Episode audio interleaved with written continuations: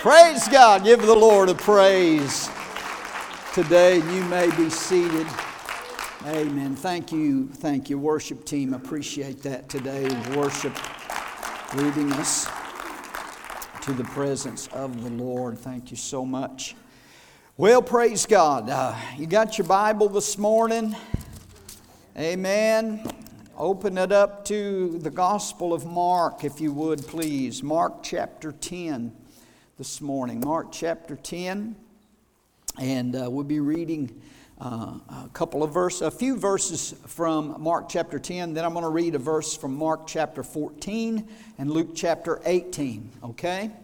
Mark chapter 10, Mark chapter 14, and Luke chapter 18. Three different openings this morning um, to deal with the subject matter that uh, the Lord has placed upon my heart today, all right?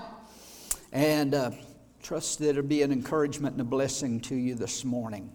Are you there in Mark 10? Everybody there? There in Mark 10. Let's begin reading this morning with verse 23. Mark 10 23. And Jesus looked around about and said to his disciples, how hardly shall they that have riches enter into the kingdom of God. Now, now, now, now notice and remember who's talking here. It's the Lord Jesus Christ. I happen to have a, a red letter edition, and the words are in red in mine, but uh, whether they're in red or black, this is Jesus that is speaking in this passage. How hardly shall they that have riches enter into the kingdom of God? And this goes back to the message that I preached last Sunday morning concerning the rich young ruler. Remember him? Jesus told him to sell what he had and to distribute it to the poor and then he and follow him take up his cross follow him and he had treasures in heaven and he went away sorrowful because he had great possessions the sin was not what he had the sin, the problem was not in the fact that he had possessions. The sin and the problem was in the fact that the possessions had him. They, they were controlled. They, they, the, the wealth had become a God in his life.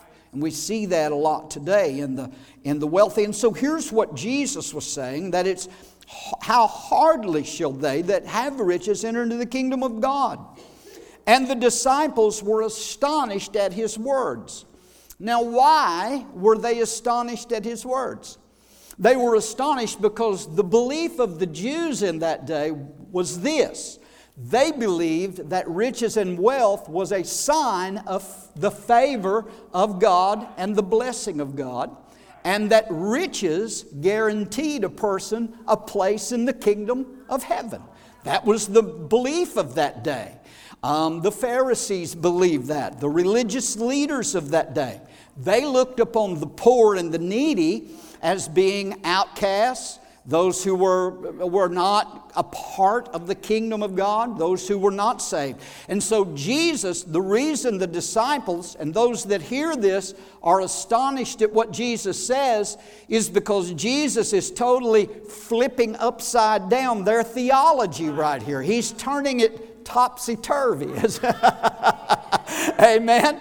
And so, you know, Jesus was good about doing that taking, taking the philosophy or the, the, the, the, religious beliefs of the people of his day and just flipping it upside down. And I just want to say this that what Jesus is saying here and what he's teaching here is true. Because it, I'm glad today that, that, that, that my place in heaven is not based upon my bank account. Uh, can I get an amen there? I'm glad today that it's not based upon my material possessions or my wealth and the favor of God, what I may or may not have, or what a Christian may or may not have. Does, does, that does not determine God's favor and love and blessing in your life. Amen? Praise God. There are poor people uh, that have nothing that are rich in faith. And we'll find that out in the book of James. Rich in the things of God. Jesus told, oh, here I am going off now, and I hadn't even got to my text yet. But, but Jesus talked to that church in, in the book of Revelation, and I think, was it, I, I, I, I believe it was the church at Smyrna, but I may be wrong. But anyway, it was the church that he said that they were poor and they were in poverty. But then, but then he said, But yet you are rich. Hallelujah. You're rich in the things of the Lord. So Jesus says, How hardly shall they that have riches enter into the kingdom of God? It was the wealth that this young man had, it was, it was his love and his trust in the wealth and riches that kept him from following the Lord Jesus Christ. Let me tell you something. Everybody that is saved has got to come through the same gate. There's only one gate, only one door, only one way to get to heaven. And all of us, regardless of our social status, regardless of our financial status, all of us have to come through the same way. And that is through humbling ourselves and repenting before the Lord and accepting Jesus Christ as our Lord and Savior and accepting and believing in what He did for us at Calvary. Well, praise the Lord. Now, that's not because I'm doing it, but that's good preaching right there because that's what Jesus said. Amen. Where was I? All right, I'm still on verse 23. And his disciples, verse 24, his disciples were astonished at his words. But Jesus answereth again and saith to them, Children, how hard is it for them, and here's the kicker, for them that trust in riches to enter into the kingdom of God. It is easier for a camel to go through the eye of a needle than for a rich man to enter into the kingdom of God. And according to Wuest, Kenneth Wuest, the Greek scholar, in his commentary, the word that Jesus used here referred to the eye of a sewing needle. Amen? Now, now, you know, there was a thing called the needle's eye in the gate of the city that, that after hours, that uh, if someone came to get into the city after the gates were closed, they could unburden or unload all of the stuff off their camel, and the camel would get down on its knees and could barely fit through that, what they called the needle's eye. Well, that's a good illustration of how to get in, how to get saved. You got to cast off everything and get low and humble yourself before God. And Jesus said, Straight is the gate, narrow is the way that leads to life. Well, that's a good illustration, but nevertheless, the Greek says that he was referring to the actual needle's eye, the eye of a sewing needle. I can't even get a piece of thread through a needle's eye myself. Amen. Even with my glasses on, you know, not that I not that I do a whole lot of sewing or needlework or anything like that, but but Jesus is is giving them an illustration here of how hard, nearly impossible, for someone who well, it is okay. Let me change that. For someone who trusts in their riches, it is impossible for them to enter the kingdom of heaven. Or for, for, for that matter, for someone who trusts in anything other than Jesus Christ and what he did at Calvary, it's impossible for them to enter into the kingdom of God. And verse 26 says again, and they were astonished out of measure. He's blowing their mind, Jesus is. Saying among themselves, now here's their question who then can be saved?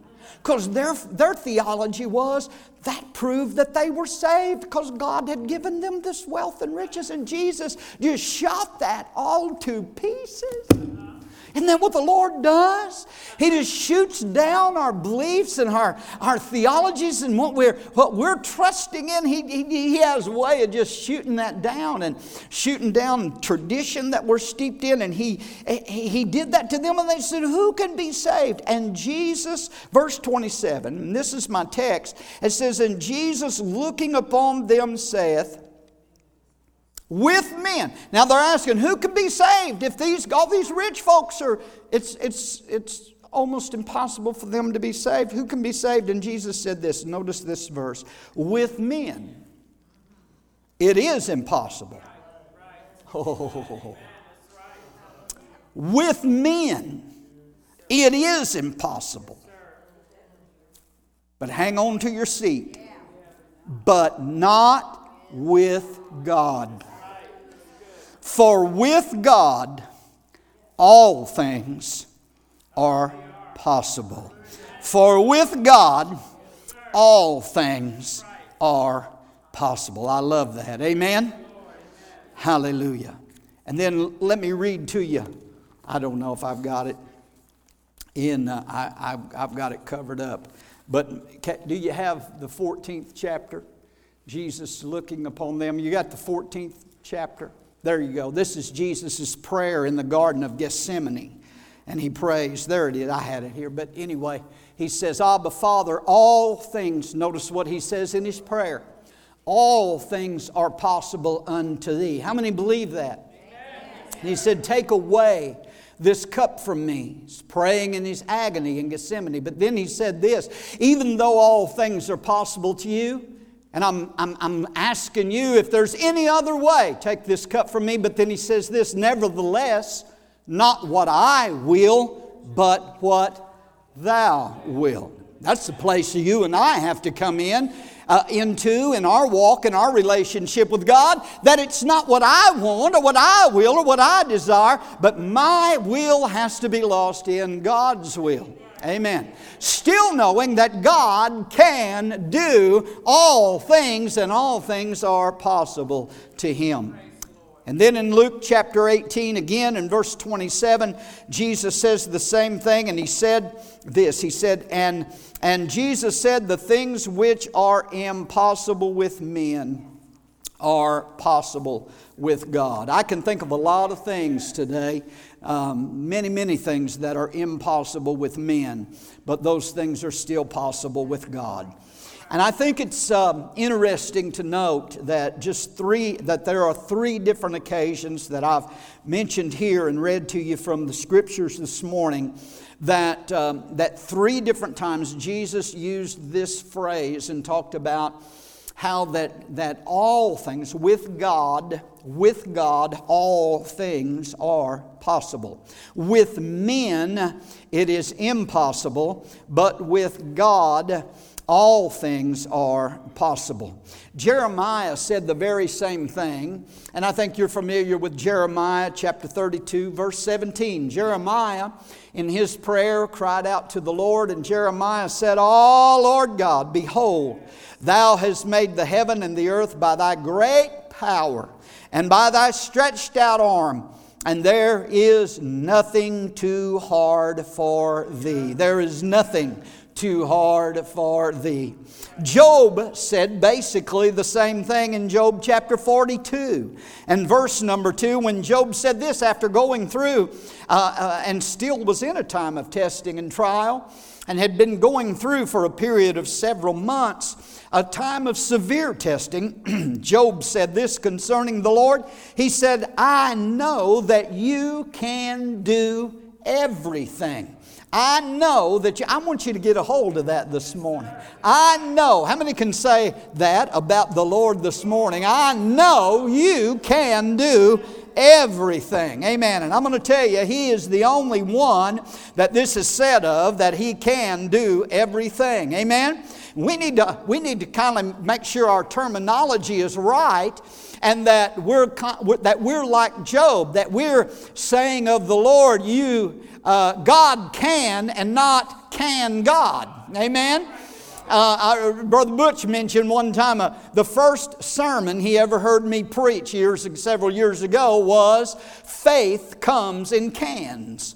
That was, the, that was the title of the message. Faith comes in cans. And it was from Psalm 78, I believe, where the children of Israel had begun to question God and said, Can God furnish a table in the wilderness? Can God help us in our, in our situation? And they began to doubt God and they said, Well, we don't know if God can do anything or not. After all that God had done for them, they, they, they still questioned God and said, Can God do anything? But God wants us to change that can God into a God can. Amen. He is able to do what you need Him to do in your life today. And the things that are impossible to man and that are impossible in the, the natural realm are not impossible with God, for with God all things are possible. Can I get an amen? There is nothing, ladies and gentlemen, there is nothing today that is beyond the, the ability of God to accomplish. We need to uh, establish that fact in our hearts and in our minds today that there is nothing beyond God's ability. He has no limitations other than what limitations we place on Him to do what He wants to do in our own hearts and in our own lives. But God's power is an unlimited power. His ability is unlimited. We're talking about the God who created the universe. We're talking about the God, and that's what Jeremiah cried out and said when he thought about God and he said, Behold, you've made the heavens and the earth by your great power and by your stretched out arm. What happened? There we go. When he began to think about the, uh, the power that was displayed in the creation of the universe, when he began to think about God's stretched out hand and God's mighty power, and he looked up and he saw the sun and the moon and the stars and the heavens, hallelujah, he said, There's nothing too hard for you. If you can create the universe, if you can create man, if you can hang the world on nothing, if you're the God that rides upon the winds, hallelujah, there's nothing that you cannot do. There's nothing that you cannot accomplish in our life. And God specializes in the impossible today. I still believe that today. We're not supporting the doctrine of cessationism that says that God stopped answering prayer and that God stopped performing miracles and that God stopped healing the sick. I believe that Jesus Christ is still the same today and forever. Somebody said, Do you believe in divine healers? No, I don't believe in divine healers, but I believe there is one healer and his name is Jesus, and He is still the same today as He ever was. Praise God. Amen. He has unlimited power, and there's nothing that He can't do. And a good evangelist friend of ours, uh, Brother Eddie Dissatel, preached uh, 21 revivals, I believe, in my uncle's church at Cape over the years. And uh, Brother Eddie had a song he used to sing, and some of y'all remember Brother Eddie. He came and preached for us over at the other church. And Brother Eddie had a song that he would sing entitled There's Nothing My God Can't Do. That song said, He measures the sea in the palm of His hands. Mountains were placed at His command. At the sound of His voice, the sun shone through. And there's nothing, no, there's nothing that my God can't do. Oh, saints of God, I believe that's true even today in 2020. Amen?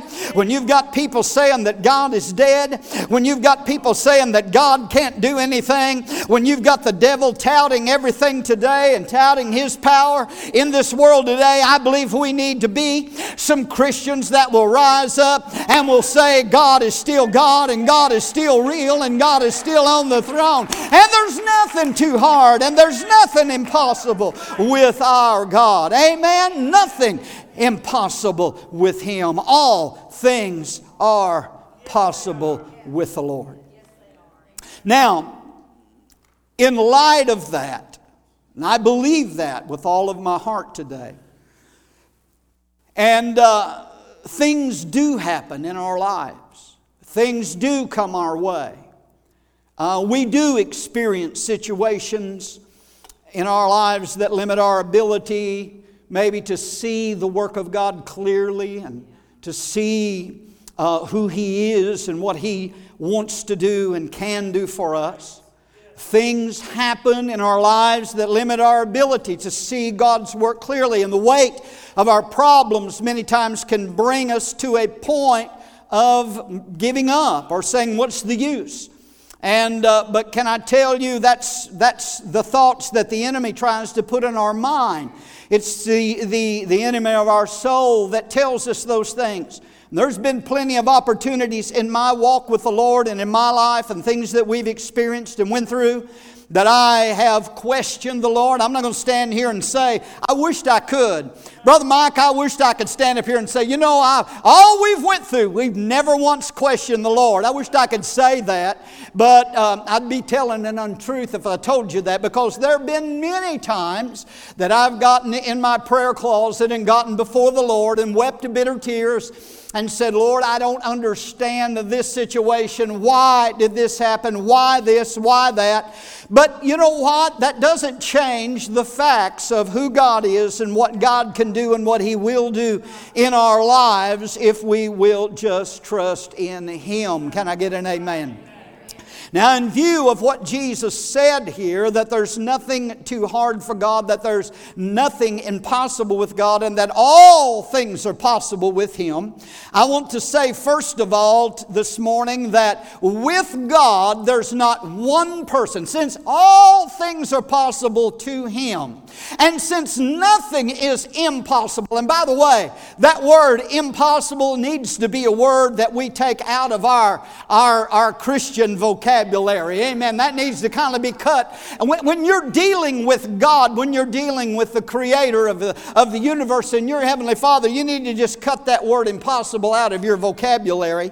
But when we think about the, the, um, the things that are possible with God, I want you to understand this morning, number one, that there is, that there is not a single person that God cannot save and bring into the kingdom of God. Amen. Nobody is beyond redemption, and nobody is beyond the point that God cannot save them. Now, I know there are some people you're probably thinking of right now. Maybe somebody in your family that you're thinking of saying, Well, I don't know. That, that person's pretty close to the edge of maybe being at that place where I don't think God could reach them. And I don't think God could touch them. And that's the context of this verse that we're using for our text this morning was what Jesus said concerning that rich young ruler. That, that, that, that so astonished the disciples that they said, well, you know, if, that, if, if it's so hard for the rich to be saved, and we were always taught that that was was the favor of God and that the rich were the ones that had a place in the kingdom of God. And if that's not so, and Jesus has said that that's not so, and they said, Who then can be saved? Have you ever had somebody uh, that you knew personally, or somebody in your family, or somebody in your life that you, that you thought that about? You thought, can they ever be saved? Maybe the more you prayed for them, maybe the more you, you, you witnessed to them and, and, and everything, you know, that, that, that the, the harder they seem to get. Anybody ever experienced that? The worse they seem to get. The more you'd pray, the more you'd intercede, the more you'd request prayer for them at church, it seemed like the farther away the Lord that they'd become. Anybody ever experienced that?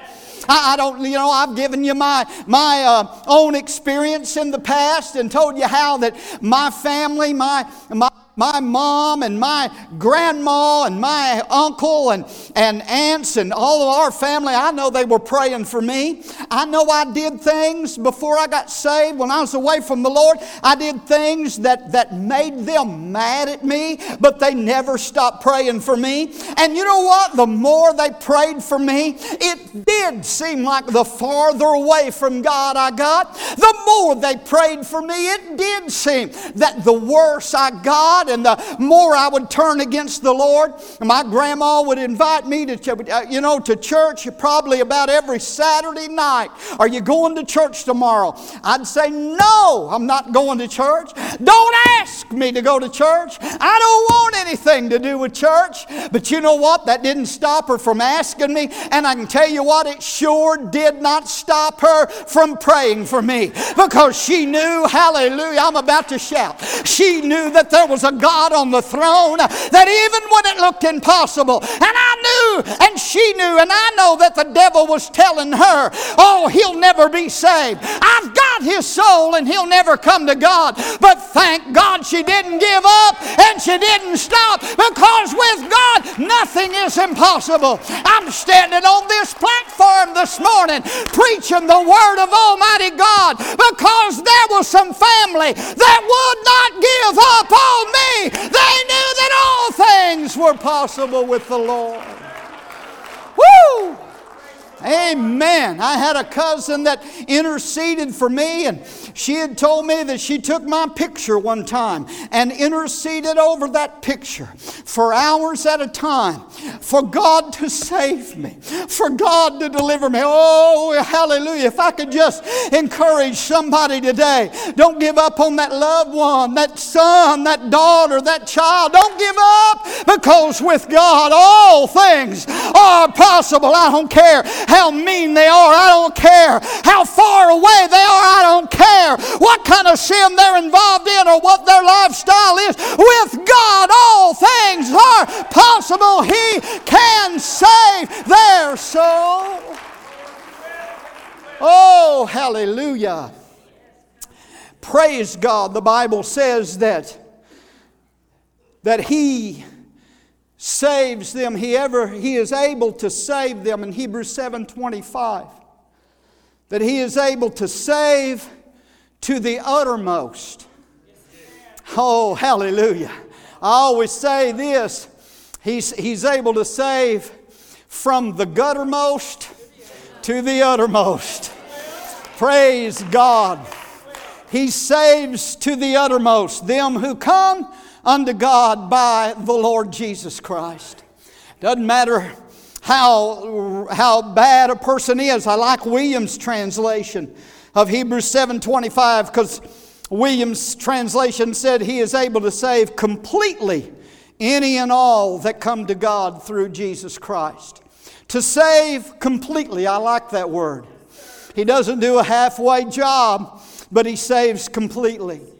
If I were to ask this morning, if I were to ask this morning for a show of hands, and I won't do that, but I just want you to think in your mind this morning um, to your life before you were a Christian. Some were raised in a fam- in church, some were raised, you know, in a Christian home, but but there's others today, probably in the service this morning, that ha- before you were saved were bound by alcohol. Some that probably maybe were bound by drugs, were under a, an addiction of drugs, maybe hard drugs, maybe, maybe a meth addiction, maybe a cocaine addiction, maybe a heroin addiction. But, but, uh, but, but nevertheless, you're in this service this morning. And, and maybe you're here this morning and you, you, you were involved in, in all kinds of ungodly, ungodly lifestyle, but you're here in this service this morning and, and Jesus Christ has, has given you a new lease on life and Jesus Christ has turned your life around and changed your life. See, listen to me. It doesn't matter. We look at those who are on drugs and we look at those who are bound by alcohol and we look at those who have went through the programs and, and, and, the, and the, the, the rehab programs. And, and you know, I, I don't want to knock everything. I know there's probably some good that is done. But I, the, the, listen, the, the, the success rate of the majority of, uh, uh of, the, of the rehabilitation programs, drug drug and alcohol rehabilitation programs is very minute, very minimal. Uh, Teen Challenge has the greatest, has the, has the highest success rate in, in getting men and women, young men and women, free from drugs and from alcohol and from all kinds of sin. And the reason they're so successful is because they link it with the gospel of Jesus Christ and they get those young men and women born again and get them saved. But, but, but, my point is this see, who then can be saved? They said, who then can come to the Lord? Who then can be saved? Hallelujah. And Jesus said, well, with men it's impossible. With, with an alcohol rehab program, it's impossible. When you're depending on that alone, that cannot deliver and it cannot save. But thank God, with Jesus and with God, all things are possible. Oh, hallelujah. No matter what you've done, no matter where you've been, no matter what kind of lifestyle you've had, nobody, nobody, nobody is beyond the redeeming blood of the Lord Jesus Christ. With God, all things are possible, and everyone who calls upon the name of the Lord shall be saved and delivered. Woo! Glory to God. But with man, it's impossible. But with God, all things are possible. My Lord, there's more preaching here than I got time to do.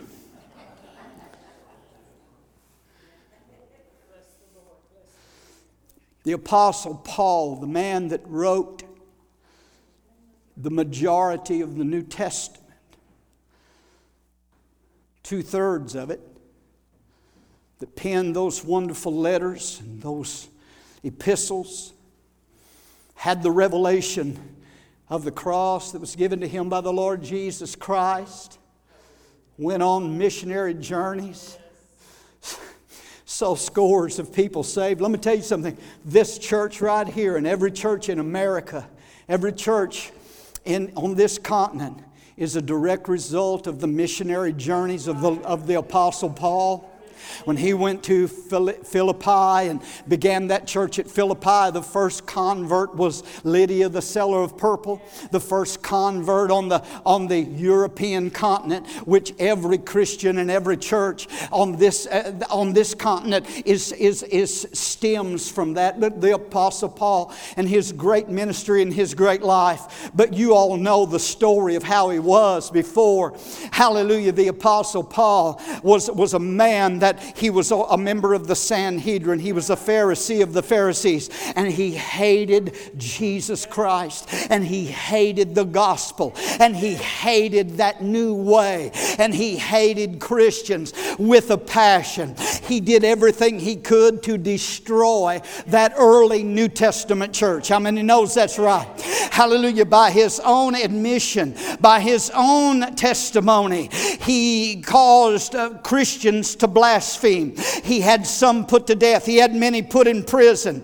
He was the one who was wreaking havoc in the early church in the book of Acts. But the Bible says concerning Paul, as he was breathing, breathing out slaughters against the church of the Lord Jesus Christ. I just happen to believe that there was some people in that church, there was some saints in that church that was praying about that old boy. He's causing all kinds of trouble, and it looked impossible if there was anybody anybody that could not change, if there was anybody that was so vehemently opposed to the work of God, it was, it was Saul of Tarsus. There's no way he could ever be changed. But I'm telling you, one day, even after he had consented to the martyrdom of Stephen, he was on his way to Damascus with letters in his hand, hallelujah, to arrest and to lock up every Christian that was there in Damascus. But something happened on the road to Damascus. Oh, hallelujah! Something happened on the road to Damascus because about noontime there was a light shone out of heaven that was brighter than the noonday sun and knocked him off his horse. Don't wait till God knocks you down. Oh, come to an altar today and make Jesus the Lord of your life. He knocked him. The power of God came on Saul and knocked him plumb off his horse. A light shone from heaven on him, blinded him, and a voice came out of heaven. I'm telling you, God had, the Lord had had enough of that guy. Oh, don't wait till the Lord's fed up. It's time to come to Jesus now. Amen. The Lord spoke to him and said, Saul, Saul, why are you persecuting me? There's, there's a wealth of information right there. So, you know what that's? Jesus takes the persecution of his church very personally because the church is the body of Christ. And when you persecute the body of Christ, the church on earth, you're persecuting Jesus. And Jesus said, Why are you persecuting me? And Saul said, Who are you, Lord? He said, I am Jesus, whom you are persecuting. It is hard for you to kick against the goads. The Holy Ghost was dealing with him, but he was kicking against it. He was, he was going on in his own way. But God got a hold of him on the Damascus road and and knocked him off his horse. And right there on that Damascus road, this old church persecutor, this guy that had caused was causing the church so much havoc, God saved him right there and changed his life and sent him into the city of Damascus to wait on a man by the name of Ananias to come in and lay hands on him and pray for him that he might be healed and filled with the Holy Ghost. I was going to stay, I was going to be dignified this morning. Did you see how long that lasted?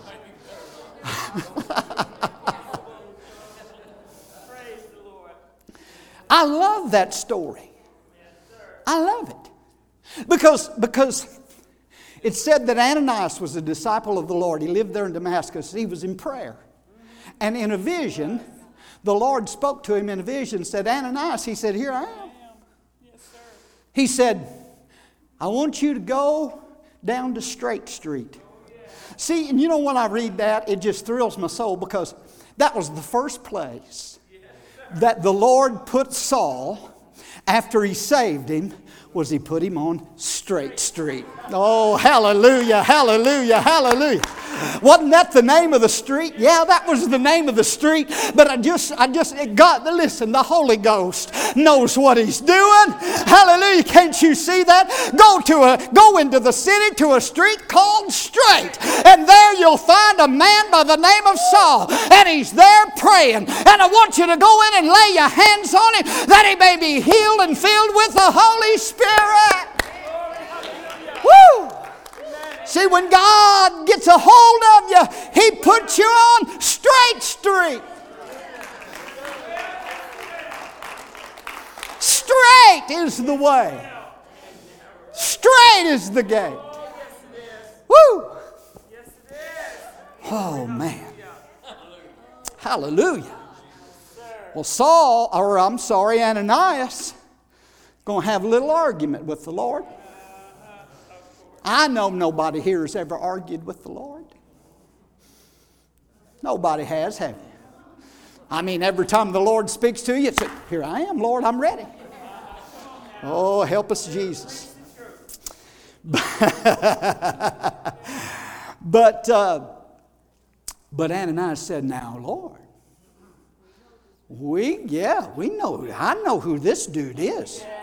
And I know what he's done to the church and to all those who are in the way or in your way. And, and he's here. I mean, the word was already out. He's here at Damascus with letters to lock us up, put us in jail. He was a mean dude. He's a mean dude. I'm, that's, that's Rick Hensley translation. He's a, he's a mean dude. Lord, I, I don't want nothing to do with him. I can't uh, go to where he is, but the Lord told Ananias, said, You go. He's a chosen vessel of mine. He's praying. He's, he has already seen a vision, and he's already saw a man by the name of Ananias coming in, laying hands on him. He's already seen. You know, when God works, he works on both ends. You know, when, when somebody comes to me and says, Well, Brother Rick, here's what the Lord told me about you, and if I ain't heard nothing, I say, Well, I, he ain't told me yet. He always works on both ends. There's a connection on both ends. And that's a whole other sermon. But anyway, he said, he said, he's already seen you coming and praying for him. And Ananias went in to where he was, found Straight Street, found the house, the, the place where Saul was, and he went in and he, he said, Brother Saul. That was the first thing he called him was brother. Brother Saul, the persecutor of the church, is now a changed man. And he said, Brother Saul, the Lord, even Jesus, who appeared to you in the way, has spoke to me and appeared to me and told me to come and lay hands on you and pray for you. And he prayed for him, and the scales fell off his eyes. He was healed, and he arose, and he went out and was baptized. And listen to this here he came with persecution, he came breathing threats, and he came breathing slaughter. But the Bible said that after that visitation of the Lord on the road to Damascus, after Ananias came and left, it said that immediately he went out He went out and he preached that Jesus Christ is the Son of God. I'm talking about a transformation.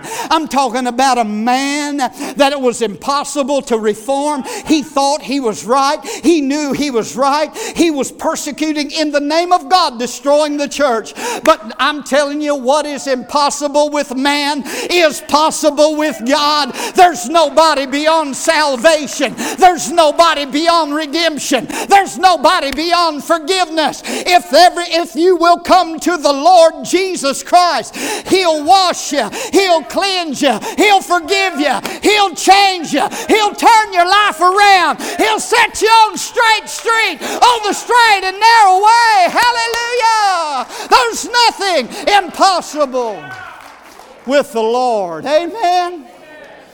Praise God. Nothing impossible. Who then can be saved? Well, with man, nobody. With religion, nobody. With turning over a new leaf, nobody. With making New Year's resolutions, nobody. I imagine most of them resolutions done gone by now. It's the end of February. Amen. Woo! With man, it's impossible, but not with God. For with God, all things are possible to those who will believe. Amen? Whew, hallelujah. Oh, man. Jesus is the Savior.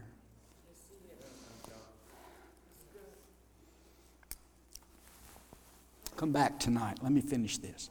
I got five points, and this is just one. So this we'll, we'll continue it tonight. But I, but I, listen. You can't think about the transforming power of Christ without also thinking about the demoniac of Gadara. You remember that story in Mark. We preached on that back a few months ago, back five chapters ago when we were in Mark chapter 5. But how that the Lord went across the Sea of Galilee and he landed in the country of the Gadarenes. And there in the land of the Gadarenes, he and the disciples got off the boat and they came ashore. And immediately there met him a man from the tombs that lived among the tombs, that was possessed by a devil and had a legion. And I've said it wrong before, and we all have, but it, we've said that he was possessed by a legion of demons, and actually, that's not what the scripture says. It said that he was possessed by a devil and had a legion. Once, once that main demon gets possession and control, he opens the door for others to come in. There's actually one demon possessing that person, but then others come in and are working in control of that life. But he had a legion and was, he, he, he was possessed by a demon. The Bible said that he wouldn't wear clothes. He was streaking before streaking became popular years ago. Some of y'all say, What's that? That was back in the 70s. I'm take, giving my age away now. But he wouldn't wear any clothes. He lived in the tombs, he lived among the dead. He wouldn't stay home. He cried at night and he cut himself with stones. He was tormented by the demon powers of hell. He was, many, many times, they tried to tame him. The Bible said that the men of that community would, Brother Jim, they would, they would bind him with chains and, and bind him with fetters and they would try to they would try to restrain him because he was wild. He was out of control. Why? Because he was he was under the control of demon spirits And maybe not to this degree, but everybody, listen to me, church, everybody that is in the world of darkness today that is not in Christ, everyone who is not saved and under the blood of Jesus, is not possessed by demons, but they are under the control of evil spirits. That's why sinners do what they do. They're controlled by the powers of darkness, by the prince and the power of the air. It's the spirit that works in the children of disobedience. And the only way to be transformed and changed is through the Lord Jesus Christ. Amen. Because with man it's impossible. These men had bound him, tried to chain him, tried to restrain him, tried to tie him down, tried to tame him. And the scripture said that no man could tame him. Couldn't tame him. He was wild. But when he saw Jesus, the Bible said that he ran and he fell down at the feet of the Master. Hallelujah. And, and, and, the, of course, the demon spirit spoke through him and, and said, You know, have you come to torment us before the time? But he fell before the master. He, when he saw it, there was something, he wasn't all gone because there was something still on the inside of him that said, Oh, I want to be free. And that's the man, that's the one. He's the one that can set me free from this bondage today. He fell at the feet of the Master, and Jesus said, What is your name? And he said, My name is Legion. The demon speaking through him said, My name is Legion, for we are many. and you know the story that with one word, Jesus commanded the evil spirits that were possessing this man. When no man could tame him, when no man could bind him, when no man could change him, when no rehabilitation could rehabilitate him, Jesus drove those demons out of that man that day. Hallelujah. They, they said, Lord, don't send us. They, they said, Jesus, don't send us out. The demons did. Don't send us out of the country. We kind of like it here. You know, there are, demons are territorial. I pray that we'd have such a Holy Ghost filled church here in, a, in Farmington and in the mineral area that every church here in this mineral area gets so full of God, so full of the Holy Ghost, so full of the power of God that the demons in this area would say, We got to go somewhere else. They felt at home in Gadara. They said, Don't send us out of here. We feel kind of home here. But, but let us go into those swine. Let us go into those hogs. A herd of hogs there. Now, that ought to tell you something. The devil's second choice is a pig. He's got to have a body. They're disembodied spirits. They have to have a body to operate in. They said, Permit us. Oh, I tell you what, I, I, I got I to quit. They said, Permit us to go into the swine. In other words, they can't do nothing unless Jesus gives them the permission. Come on, somebody. Oh, somebody said the devil made me do it. No, the devil didn't make you do it. You got Jesus. If you got Jesus on the inside of you, Jesus tells the devil he's got to go.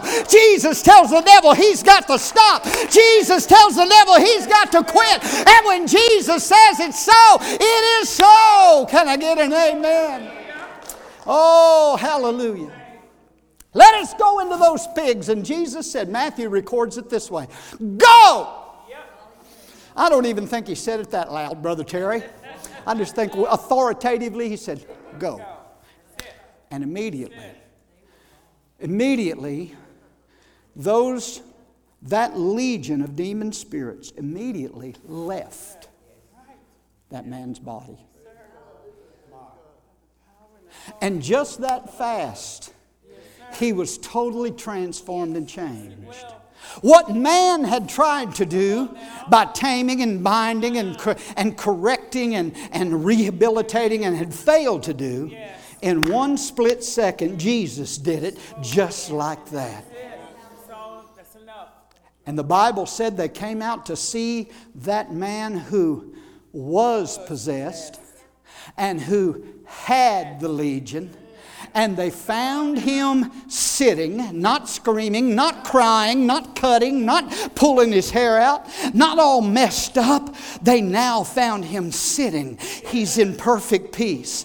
And they found him not naked, not streaking, not running around with no clothes on, but they found him sitting and clothed and not crazy and not wild and not doing stupid stuff, but they found him sitting and clothed and in his right mind. Hallelujah. You know what that tells me? That before Jesus comes into my life, before Jesus came into our life, we were not in our right mind. But when Jesus comes in, he gives us our right mind. He gives us the mind of Christ. He makes he makes us different. Hallelujah. Who then can be saved? I can tell you who can be saved.